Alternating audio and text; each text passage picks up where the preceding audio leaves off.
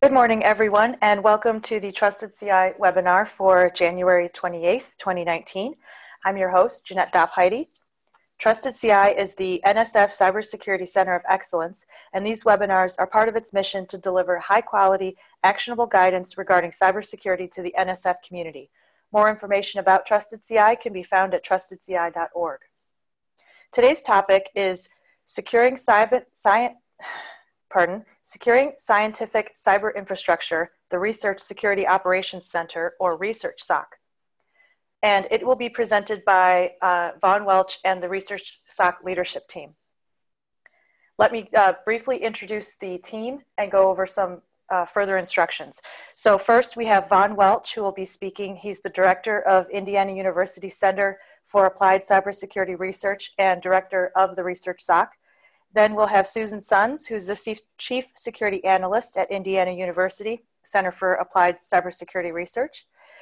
Uh, next will be J James Marsteller, the Chief Information Security Officer at the Pittsburgh Supercomputing Center.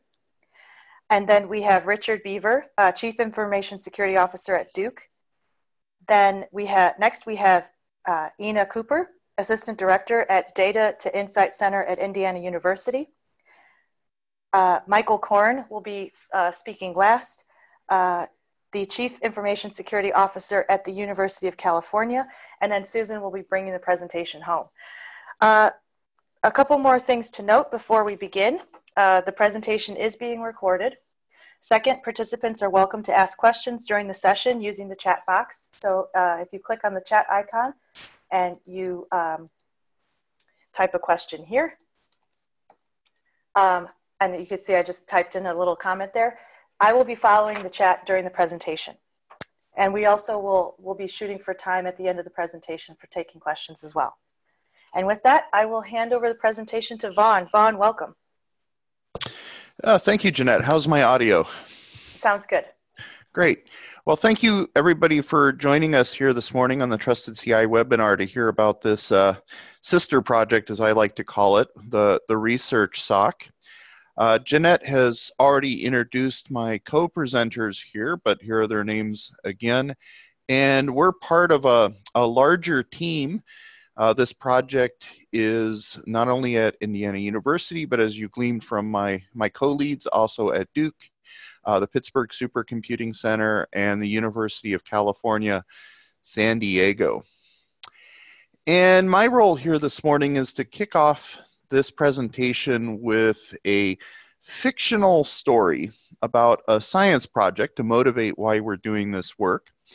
And why it's fictional, um, I think it, it has some, some common elements uh, from reality that may resonate with some, uh, some of you. And the story starts with um, this fictional science project and its principal investigator, Maria. And Maria is reading about cybersecurity incidents and risks and thinking about how those risks could impact her science project. And so concerns that come to her mind are issues of data integrity and how cybersecurity incidents could infect, impact the, the integrity of the data that she's collecting. She's also concerned about the availability of her instruments and, sci- and cybersecurity incidents uh, hitting at a bad time that could impact uh, science runs and the collection of, of results. And while you know she doesn't really consider any the data that she has uh, confidential you know like a lot of science projects it's open data. There are times when there are some embargoed periods before announcements or before data can be uh, quality assured and distributed to the community which could cause some issues uh, if it were if it were leaked. And so there are some periods. And then finally, just a, a, set of random attacks that could impact uh, her systems, which really don't have anything to do with the science. But unfortunately, as we've seen with some things like ransomware, they don't really care what your data is, just that it's valuable uh, to you, and then hence hold it uh, ransom. So, based on these concerns, Maria turns to John, her information technology lead, and asks him to pull together a, a cybersecurity risk management plan around all this and, and give it some some thought. Uh, so John, you know, looks around on the uh, on the net and uh, you know, pardon the the plug for Trusted CI, but finds some good guidance out there and, and manages to develop a, a, a cybersecurity program for this he's comfortable with. Uh, but notes there's still some technical services that he would like to instantiate.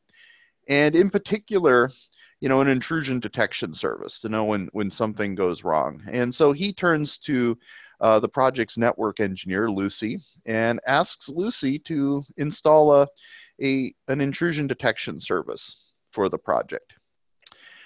So Lucy goes out on the net and does some research and finds there's a number of uh, open source IDS systems that, that looks good.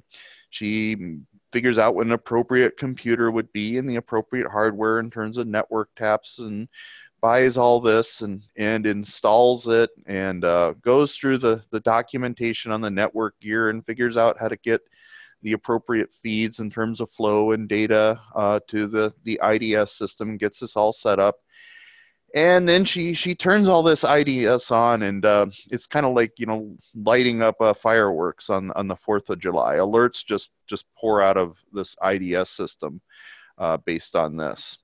So Lucy then learns how to uh, how to configure and, and program the the IDS. Um, such that you know she starts filtering out things which you know may you know seem odd to it but are normal. They've got some SCADA traffic and for controlling the telescopes. They've got data downloads to all over the world. They've got users coming in from far flung locations and these are all normal project things. So she takes some while to to teach the IDS system what's normal and what's not and gets all this right and does all this experimentation so she's working to get all these false alarms uh, from the IDS system down.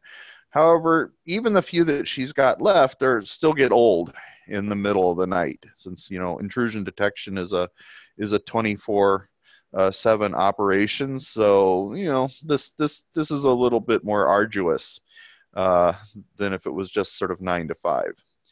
So Lucy continues this this process for a while, slowly working down the the number of false positives, and then one day she get an she gets an alert, and she figures out it's a real incident. Uh, the main data server for the project seems to be mining a cryptocurrency, and there's some telltale network signatures of that. Uh, so Lucy goes back and talks to John, and and so they start figuring, okay, now now what do they do? They've actually successfully deployed the IDS, and it works. So they do some some very reasonable things. They take the data server offline so they can start uh, you know rebuilding it. And they realize they should let the the scientists in the project know what's going on. So they send out an email to their science community letting them know the server's unavailable. They'll get it back up, and they start working on on fixing the, the system, all well intentioned and good steps. Uh, meanwhile, back to our, our principal investigator, Maria. She's been on a plane during this, and she gets off the plane and has a phone call, and it picks it up, and it's a it's a reporter from a science magazine hearing that their servers uh, been hacked, which he's learned from the emails going out. Uh, and this has caught Maria flat-footed, and so she has to to get back to the project.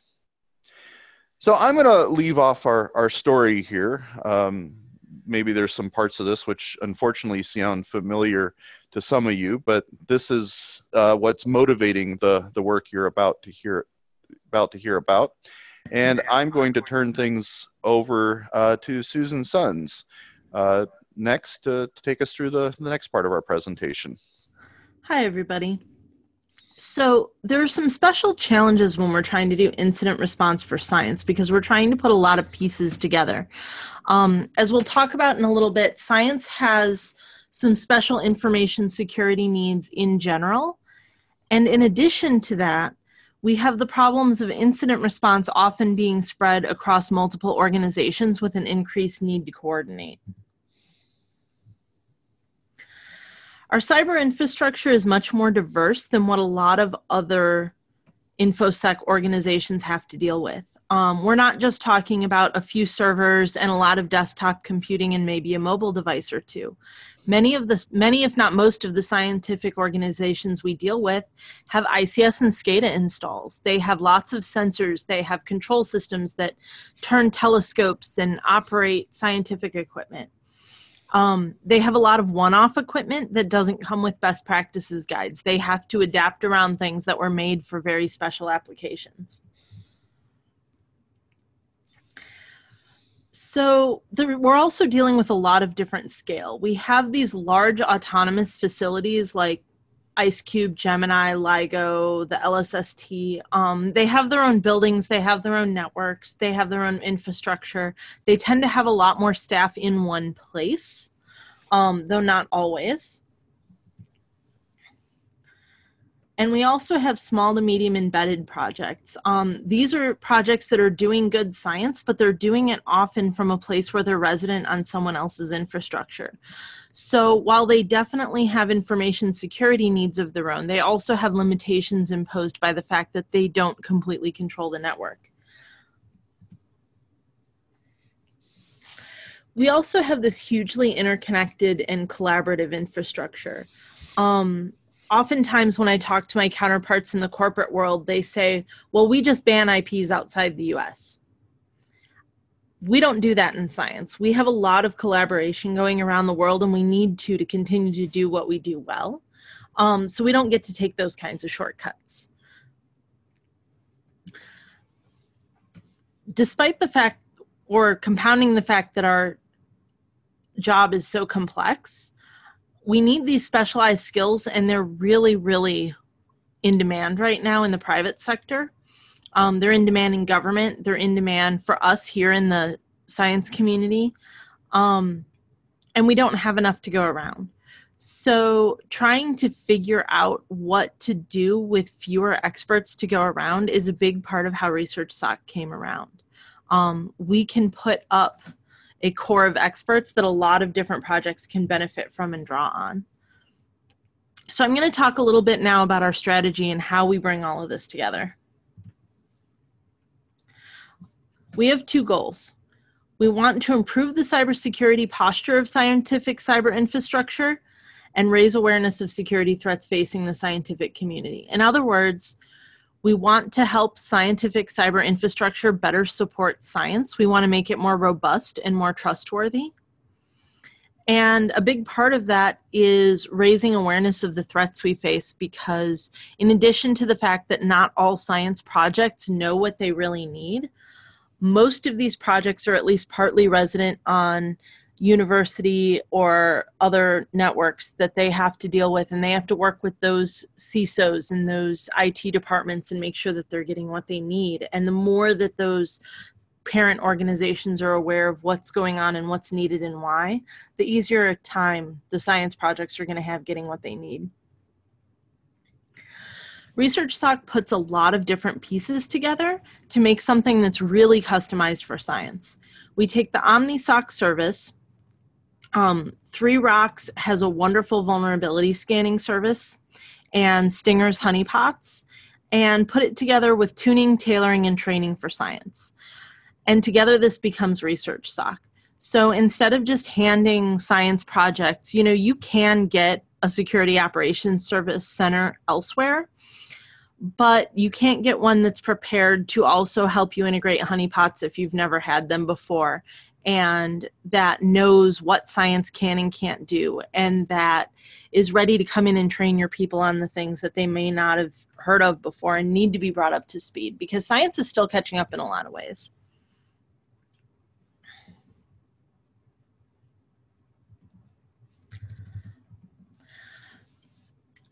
Dealing with the scale is something that we actually really love because we get to help all of these really cool facilities doing really cool things, but we also get to have some things to offer to the small projects. And a big part of this is making sure that for our big clients, we're going to be inter- bringing in their teams and making sure that their teams are well trained on what we can offer and how they can better help each other. In addition to all of these wonderful moving technical parts, we're putting together a community of practice, which We'll help people keep up on what they need to know about information security and help them coordinate with one another. We'll be running incident response drills, often called security exercises, that span multiple locations to help everybody work together in just bringing that up. Um, when I worked volunteer search and rescue for years, my training lead used to tell me, you don't practice until you get it right, you practice until you can't get it wrong. And it's amazing how this kind of just throwing people into simulated incidents really makes everybody better at what they do very easily, especially if you have more moving parts because you have more facilities participating.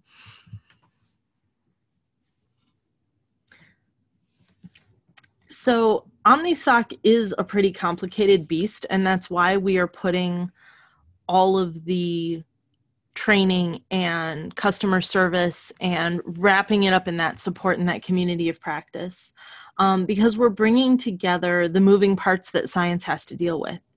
Um, many of you are on campuses that have your own security teams, security operations centers you have to know about or deal with, or don't want to know about and don't want to deal with. Um, OmniSOC has been doing this for campuses for a long time and bringing the service to science.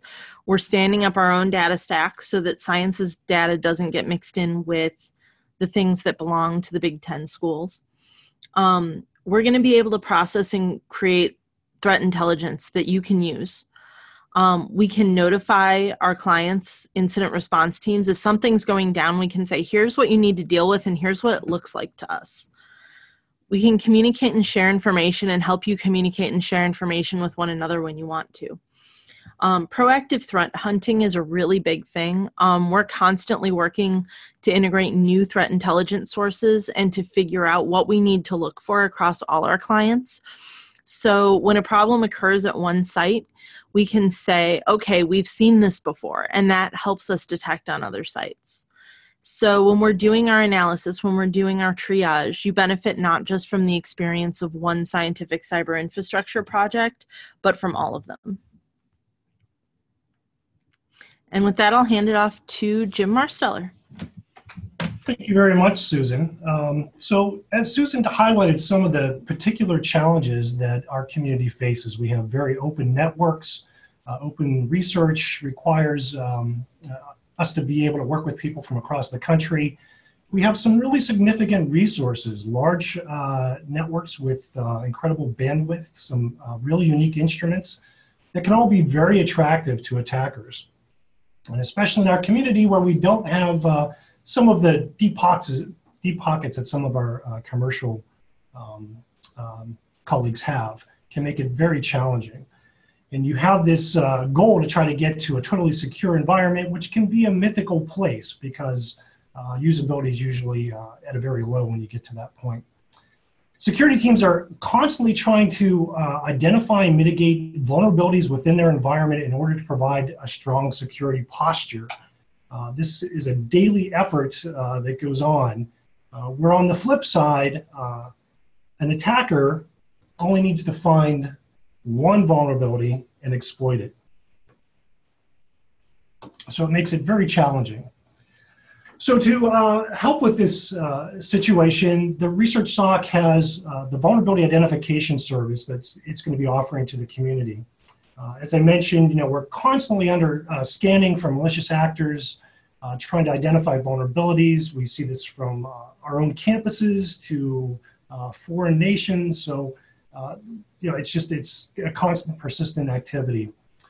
So we've reached out to 3ROX, who has been offering this uh, service to their members for quite a few years. So we bring their expertise and experience to, to this service. Uh, and it is based on the Open Vulnerability Assist, uh, Assessment System, which is an open source framework. It uh, has over 50,000 vulnerability tests that it can conduct and it also gets uh, daily updates. So we constantly have new uh, signatures to be searching for. So the way that this will work is uh, it will scan your network externally and it, it, can identify misconfigured software, software that might be vulnerable or exploitable. And it also can help identify services that you might have running that really are unnecessary or even more importantly, devices that you have exposed to the internet that were never intended to be exposed to the internet. Someone goes in, plugs something into a network, it gets a DHCP address, and you've got uh, a vulnerable system on your internal network.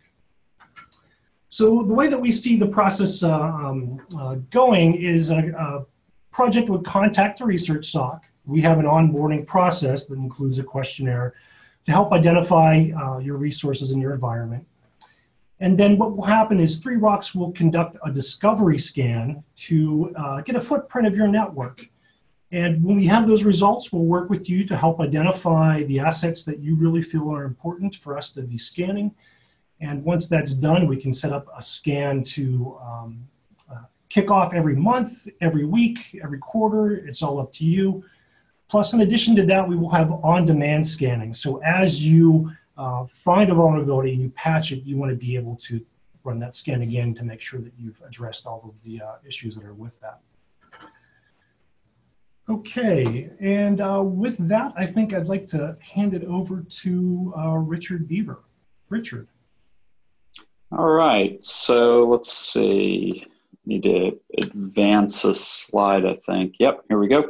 So, and talk to you a little bit about our approach to shared threat intelligence. Uh, we we call it STINGAR, uh, law or interesting acronym for a long name. And this is basically a way for us to help organizations identify attacks against their networks and then feed that back into the overall effort for protecting the, the networks and systems there. So if you look at it from an attacking methodology uh, perspective, you have an attacker, they decide they're going to come after you. The last year, a really good example of this was Eternal Blue. This is uh, one of the attacks that led to, uh, sorry, about a year and a half ago, led to WannaCry being uh, pervasive. Um, and all they have to do, as Jim pointed out, is find one path in and once they have that path in, um, exploiting the system and then further exploiting throughout the environment um, is fairly simple for them. So, one attacker, one point of access. What if you could identify this ahead of time? And the nice thing about it, you know, there, there's a pretty once attacks start happening in the internet, you see uh, patterns, and you're able to to deal with those on a uh, much broader basis. So our approach is to make use of network sensors. Uh, Susan pointed out these are primarily honeypots. Uh, we also, from our perspective, uh, we you can incorporate other data into that that analysis, uh, whether it's metadata from the network, system log files, et cetera um, and use that information to identify attackers and compromised machines, put blocks into place on your network with your existing security appliances, and then turn around and share that information with other groups um, so that everybody can benefit. This is really a complicated high level diagram of how this all might work. And if, if we had honeypots in place on the network, we've been able to prove this out both locally at Duke as well as with several other institutions. But the, from the time of receipt of the information on a honeypot, you know, about yes, this is an attacker, this is what they're doing, and then sending that back through for processing, uh, that can happen at a very quick rate of time, um, much faster than what you see with with kind of the commercial vendors. Um, and and allows us to to very quickly both identify the attack as well as then you know share it or uh, uh, put the blocks in place and share the information out. If you look at what we were able to experience, I think this is this is what was most impactful to us when we started doing this a few years ago. Um, we run a commercial intrusion prevention system at the at our, our network border. Uh, we were blocking a pretty substantial number of attacks, and when we put the system into place, we saw a lot of the noise go away, and which gave our security analysts time to focus on what we consider to be the really important things hitting our network. So just shifting the amount of data and getting rid of the amount of noise that's attacking your network, we found to be a very useful exercise. Uh, and then one other thing that we wanted to share, uh, just as part of this effort, we do have three partner schools that we've been working with initially. And looking at the overlap between the schools, what's pretty significant in this 30 days worth of data is how little uh, how little there is in terms of overlap between the, the different schools. And what this speaks to is the more of the STEER sensors that we're able to deploy across the environment, as well as share that data back, the more of an ability we have to protect our institutions collectively. And we see this as really one of the key strengths as, as uh, building up the, the RSOC framework as, as Von and Susan have described. Uh, okay, so now I'm going to hand it off to Inna for uh, her, her portion of the presentation. Oh, sorry, one other thing, just really quick. Uh, in context with the RSOC, um, thanks, Von, the uh, you know, using the honeypots to deploy or deploying the honeypots to detect malicious traffic, using that information to feed back into the RSOC and the labs that are being protected, and then participating in active threat intelligence sharing. Uh, we feel like these are very three strong goals of the program, and uh, we're excited about moving forward on it. Inna. Thanks, Richard. Um, switching gears a little bit here. Um, all the information uh, that will be collected as part of Research SOC services is of great value to cybersecurity research. Operational security data not only allows to track malicious activities to respond to them uh, in real time, it can also be extremely helpful in identifying trends, for example, in how intruders mount their attacks. Uh, operational data is also needed for testing mitigation techniques and validating threat models and it can be used in developing best practices for security and privacy. Uh, 16 researchers made a statement back in 2009 that it is crucial for research to engage with operators and vendors of relevant technologies to obtain data. Unfortunately, security data collection and exchange for research purposes remains ad hoc, mediated through individual contacts and channels. And there are actually many challenges in sharing operating uh, operational security data. Such data has many sensitivity and privacy concerns, and producers are often reluctant to share actual traffic or malicious activity data. In Research SOC, we developed a strategy to bring research and practice closer together um, and to increase availability of operational data for research. We believe it is one of the core aspects of improving cybersecurity practice. So our strategy has four parts and it draws on the sociological computer science and data management expertise within our team. First, we intend to study the needs and current practices of cybersecurity researchers. What kind of data do they rely on today? What is their wish list for security data? How do they protect sensitive and restricted data they work with? Uh, we would also like to be better understand barriers to sharing operational data from security professionals. Second, we will work with our initial adopters to identify acceptable means of sharing their operational data. We will identify curation approach suitable for this type of data, which is important if we want to make data understandable by the research communities. Uh, such an approach or framework uh, will allow us to add metadata, information about data origin and methods uh, of its collection, and persistent identification for uh, longer term storage. This will improve data integrity, quality, and reusability. Third, we'll prototype a secure environment for sharing operational data. And um, we believe in reuse of existing components and not reinventing uh, the wheel. So such an environment will be based on integrating the existing components of secure infrastructure uh, that's already uh, been created at Indiana University. One of them is Data Capsule. It's a secure virtual environment developed by the HathiTrust Research Center. And another one is Radars, uh, a secure hub developed at IU for storing confidential social science data. Both of them enable remote data analysis within the virtual environment, uh, and, but they prevent unauthorized leakage of sensitive data.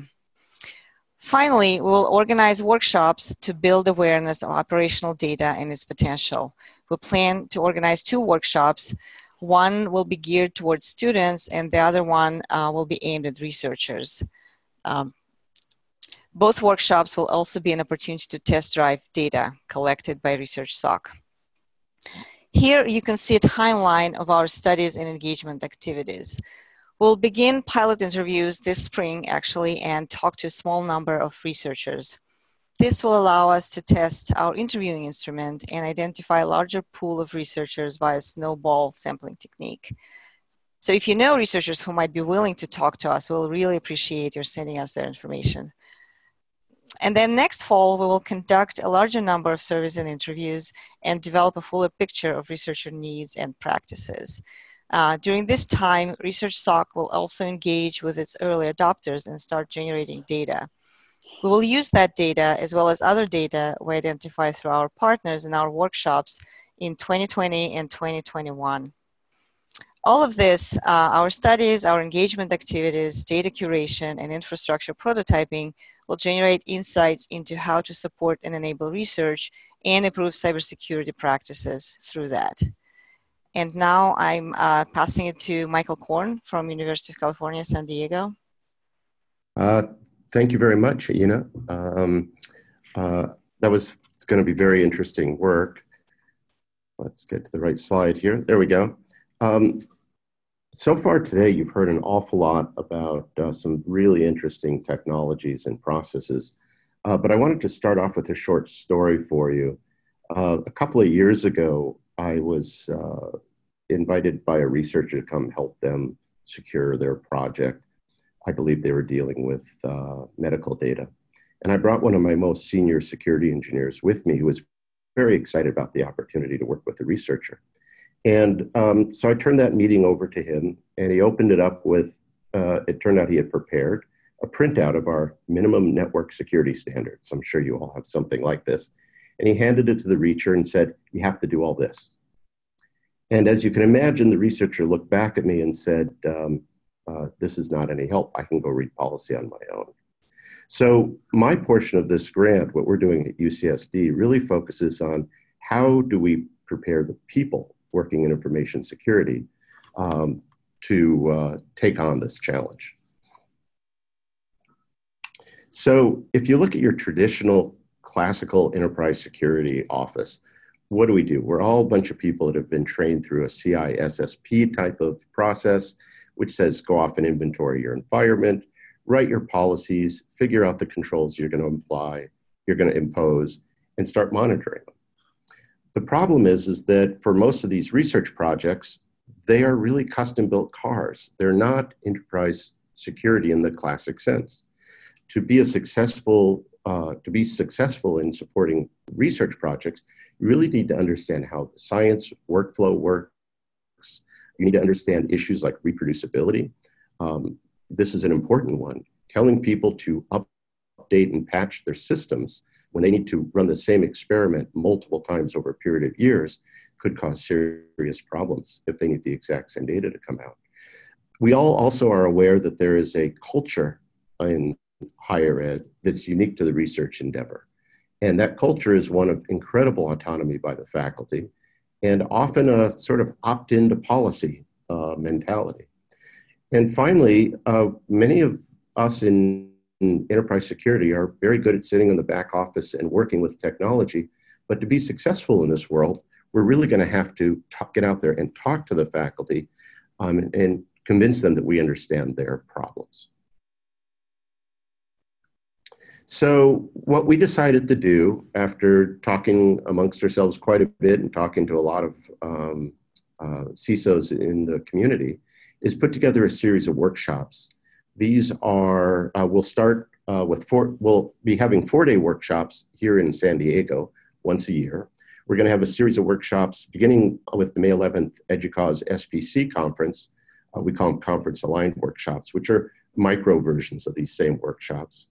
Um, but the goal here is to bring security researchers, or excuse me, security architects, CISOs, and the security professionals that directly support researchers together and uh, provide the kind of facilitation skills that will allow them to succeed um, supporting research projects. So over on the right side of this slide there, I have a sample at a very high level of the kind of curriculum we're talking about. We'll provide on the first day a discussion of how research projects work, uh, what the grant writing process is like, um, what it's like to interact with your Office of Research Affairs, and we'll provide some facilitation training. Uh, there is a large community, uh, well, I shouldn't say large, a growing community of research facilitators across the country that are IT specialists that work with faculty on helping them build and support their projects. We'll borrow many of the same facilitation skills they do, and in fact, we'll try to engage some of them to help provide some of the training. During the second or the middle two days of the workshop, what we'll be doing is bringing in PIs and researchers um, and having tabletop plan developments with them. So we'll basically be sitting down as a group, working with faculty, uh, trying to tease out of them the information we need to help them secure their projects. And then on the last day, we'll review what we've done, develop artifacts, and figure out how we can support each other on this effort going forward. And with that, I think I'm going to turn it back over to Susan. So I mentioned earlier when I was speaking that we're going to have this community of practice, and a big part of that is going to be threat intelligence, vulnerability sharing that comes out of REN-ISAC. Um, REN-ISAC has a participant participation model that is going to be integrated with ResearchSOC to onboard clients at science projects, whether they are independent institutions or embedded at a campus.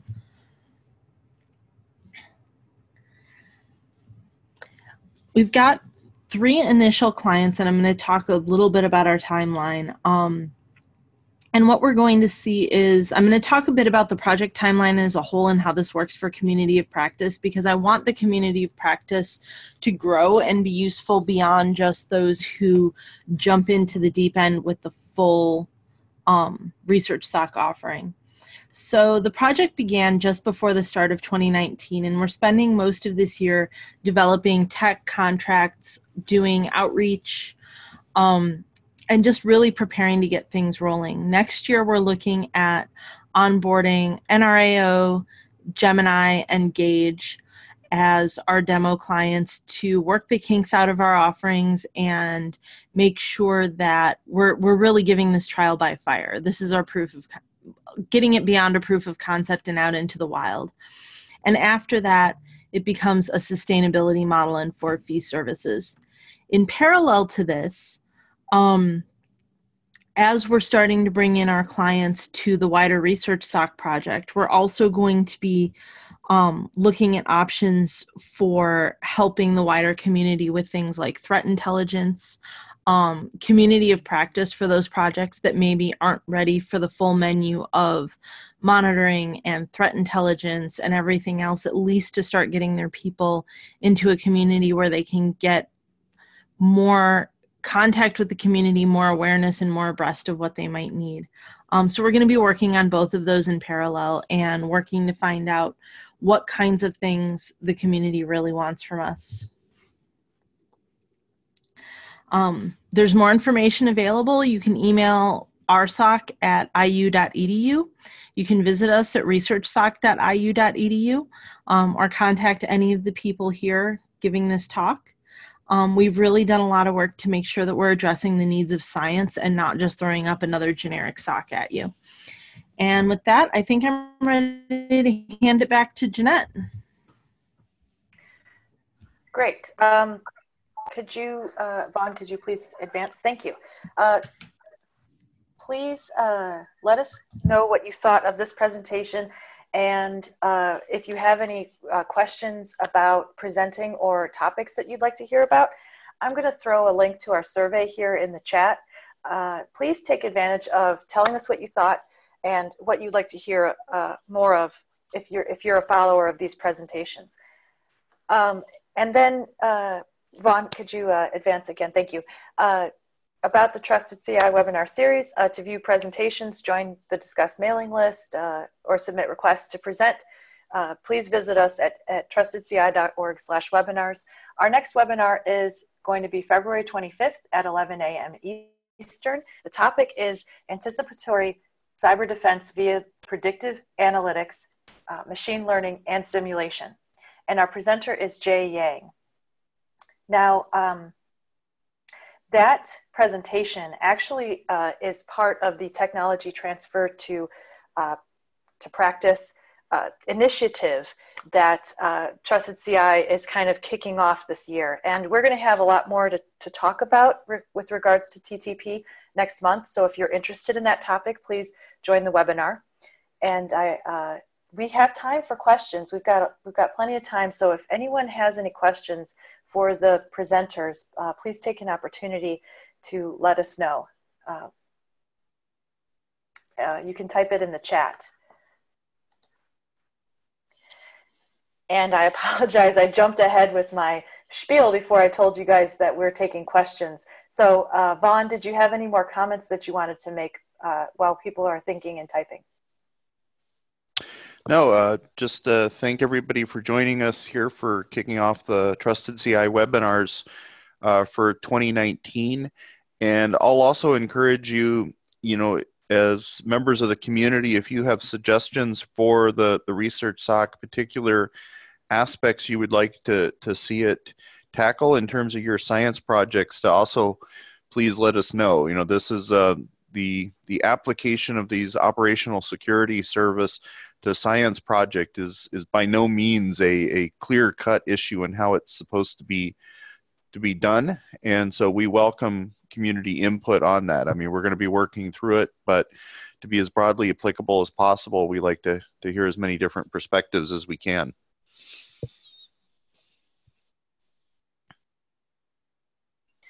Great, thank you. Um, so a last call for questions, comments. We do have uh, someone saying that it was very interesting and informative. So thanks guys for presenting that. Okay, we got a couple more questions in here.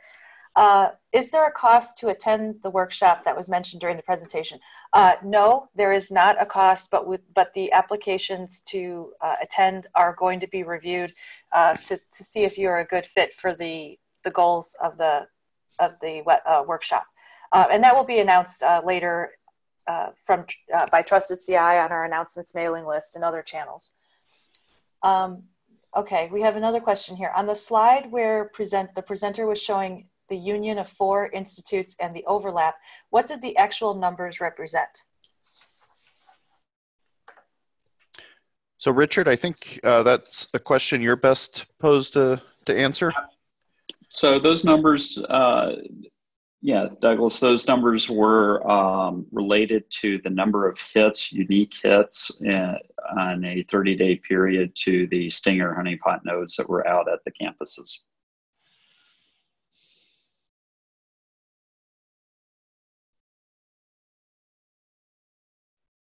Okay, sorry about that. I was still on mute. Thanks, thanks, Richard. Um, sure. We've got a couple more questions here. Uh, will the cybersecurity research engagement efforts also take into account previous efforts in providing valuable data to network and cybersecurity researchers? For example, there was a long running. Oh, I think that's, so, I think that's supposed to be uh, DHS, S&T. Okay. Uh, program that is likely relevant. Yeah, I'll, I'll field this. So there certainly are other sharing efforts out there. So DHS, the one I'm familiar with, is something called uh, Predict that Erin Kenneally now runs. Uh, CAIDA also shares um, network um, data, and I would say we're we're certainly uh, looking to learn from those efforts. Uh, I think there's been uh, the real challenge here in trying to get data that can actually be reasonably accessed without too much administrative burden, uh, balancing that with respecting the, the, the confidentiality and privacy of, of the clients in there. And I'm not saying that's an, it's an easy challenge, but I think we know the pendulum uh, needs to be in a place uh, that's balanced between those two things so that the, the data can actually get into the hands of researchers and do some good uh, for practice. So the goal here, and this obviously will, will have to be a, a collaborative discussion between us and the clients is to try to find uh, a process since we recognize, you know, in some sense we're all talking about uh, an NSF community here of science projects and cybersecurity researchers. We're hoping within that scope uh, a collaborative nature can emerge since hopefully uh, everyone will see the value of this sharing and we can get to a, a process of allowing that access uh, in a reasonable manner.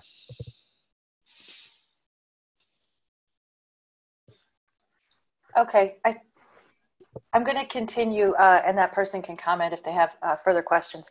I accidentally uh, mixed up a couple of different workshops that are that are going on, and so I just want to uh, give Mike a chance to respond to that question about a workshop uh, in the presentation.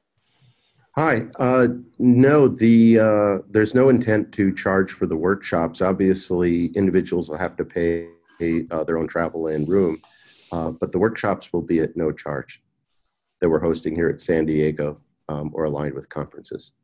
Great. Thank you for addressing that, Michael. Uh, we've got another question coming in. How is the honeypot project going that was mentioned? Is there examples of multiple universities doing this already? Who were they? Any details to share? Any results of how helpful it's been in discovering intrusions? Uh, the idea of sharing info uh, from one side, from one site to a community, etc. Uh, I think Jim Marsteller, or, or, sorry, was that uh, Richard who who can answer that? Sure. So that is, I would say the project's been going pretty well. We've been working on this for about a year and a half, and we, we have a number of schools that are, you know, in, in the uh, proof of concept phase of it. Um, I'm not going to name names on here without their permission. Uh, I will note that in the case of one school that put them on their network, they were able to identify within the first 24 hours um, internally compromised systems uh, based off of those systems.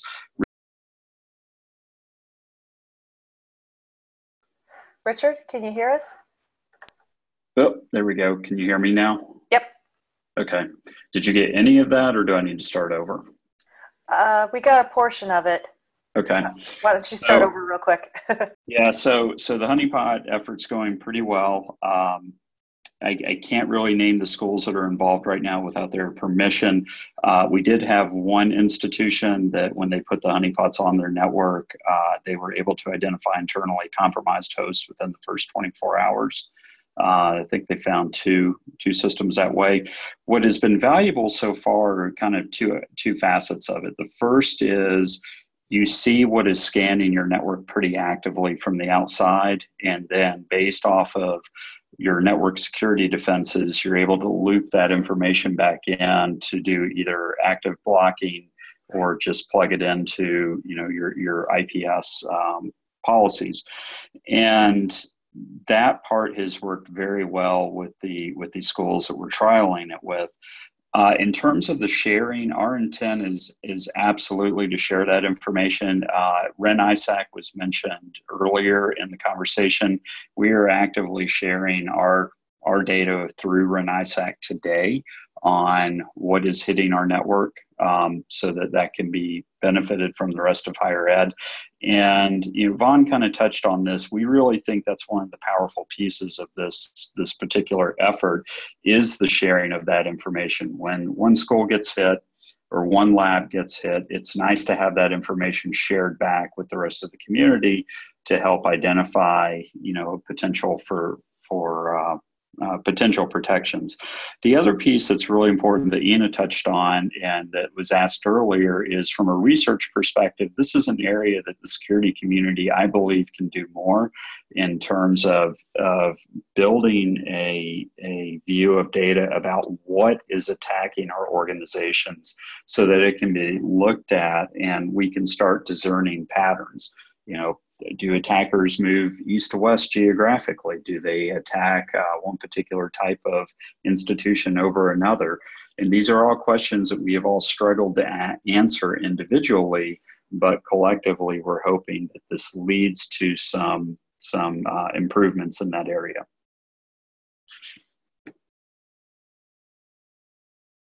Great, thank you. Uh, we got another question coming in here. How is the information currently being shared? Uh, reports, JSON, XML, etc.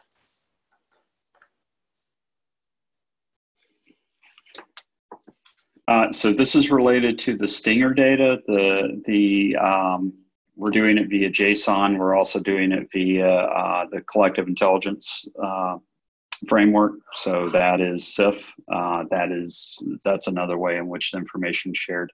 And then Jim, I'm not sure about the um, uh, about the vulnerability identification. So uh, right now, the way it's set up is the the client can log into the service directly and uh, view the report. As far as the exporting formats, I, I, can't. I'm not sure off the top of my head, but I do believe you can export it out to different formats. XML, uh, I know for sure. Okay. Looks like that addresses the question. So uh, why don't we have another call for last minute questions? We still have a few minutes left uh, if people want to ask the team anything.